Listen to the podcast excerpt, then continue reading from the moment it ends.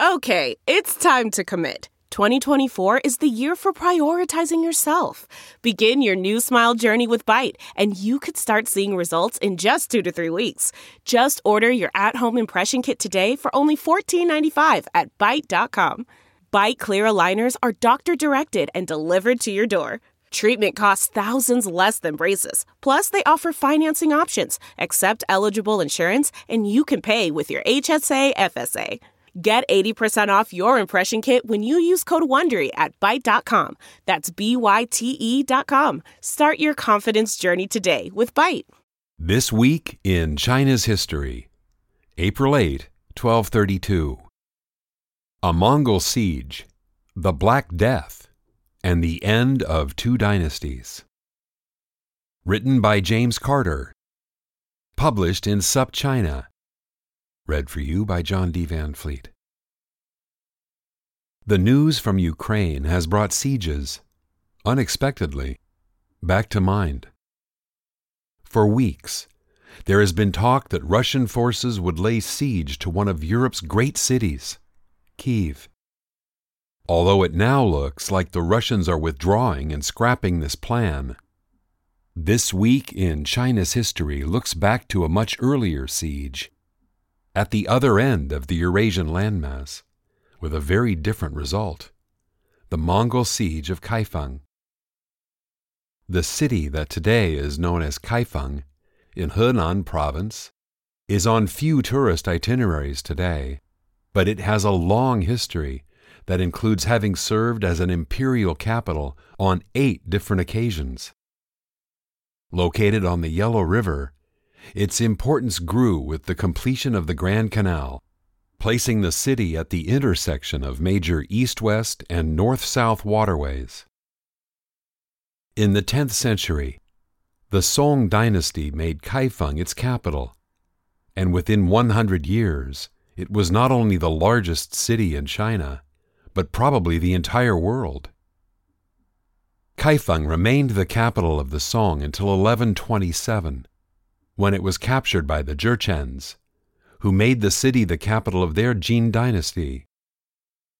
Though the Song would endure for another century as the Southern Song, with its capital at Hangzhou, most of what is today northern China was controlled by the Jurchens. Linguistically and ethnically distinct, generally considered to be the ancestors of the Manchus, who would found the Qing dynasty 500 years later. The Jin is often thought of as a conquest dynasty, non Chinese peoples who took over China and imposed imperial control over the territory. While not entirely false, the concept has several misleading weaknesses. One is that it implies that the territory of East Asia is, by default, Chinese, and that deviations from that are exceptions. Another is that there is a toggle switch Chinese or non Chinese. Both of these flaws are exposed in the years leading up to the 1232 siege of Kaifeng. The territory that is today China was, in the 13th century, divided. The Jurchen Jin, which had itself gained power by defeating another non Chinese people, the Khitan and their Liao Empire, controlled much of what is today North China and Manchuria. The Song dynasty was in power in southern China.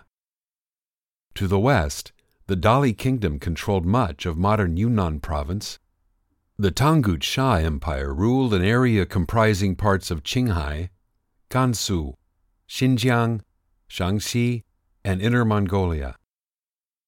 Further west, the Tibetan Empire controlled not just today's Tibetan Autonomous Region, but large parts of contemporary Sichuan, Qinghai, and Gansu. As the title of Morris Rossabi's book describes, it was an era of China among equals. But all of these states were soon under threat by an even larger entity, one that would become the largest empire the world has ever known. By the early 1200s, the Mongols, conquering state after state, set their sights on the Jin. In April 1232, a Mongol army 15,000 strong, comprising not only Mongols but Han Chinese as well, surrounded the Jin capital, Kaifeng. More than 100,000 Jurchen soldiers defended the city, using some of the most advanced military technology of the era, including artillery. Jurchen trebuchet hurled bombs loaded with gunpowder and shrapnel over the city wall and into the Mongol lines. Fire lances, an early form of a flamethrower that projected flames 10 feet in front of an advancing soldier, were also employed.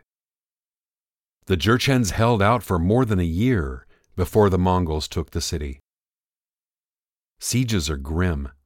Nearly all of the city's defenders died, and the population was racked by disease. Contemporary observers estimated that as many as a million people died in the year long siege. A chronicler of the time, Li Gao, described the city's agony. Quote, Not one or two out of 10,000 of the people of the capital did not become sick, and the sick who died followed another without end. At each of the capital's 12 gates, the dead sent out each day were 2,000 at most, and no less than 1,000 at fewest. And this was so for almost three months. A million deaths, 40% of the city's population, as estimated by historian Robert Hymes, is a grisly cataclysm. But Hymes theorizes that the siege of Kaifeng may be part of a far deadlier catastrophe the Black Death.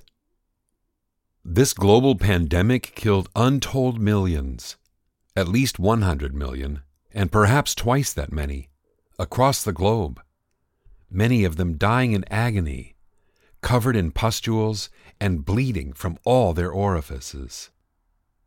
Historians like Monica Green have been trying to trace the origins of this plague, rewriting the timeline and root of the disease. In a 2014 article, Hymes suggests that a key part of its transmission may have been the Mongol advances of the 1200s. Plague has been established to have been endemic on the Tibetan Plateau, probably carried by fleas infesting a Himalayan marmot.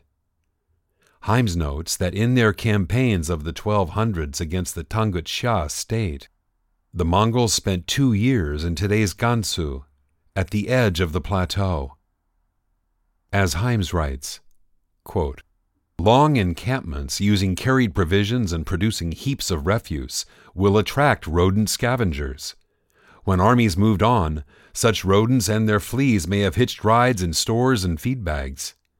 My hypothesis requires that Gansu, in the 13th century, lay within the bacillus homeland posited by geneticists, and that of the rodents that carry it today. Questions for future research. And my proposal is that the Mongols unwittingly carried rodent plague hosts and their fleas eastward into Jin and Song China as passengers in their stores. In case after case, cities besieged by the Mongols in the 13th century suffered outbreaks of disease, often on a colossal scale.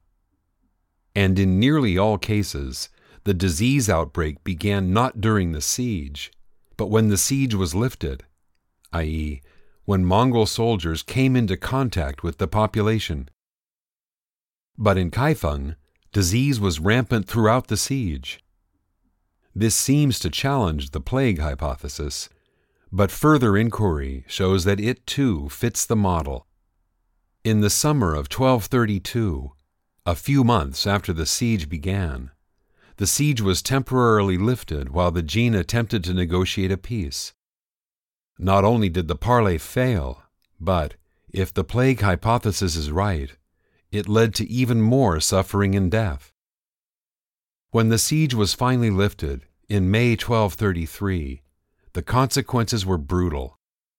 The Jin emperor had escaped, but members of the royal family who remained were executed. The city was looted.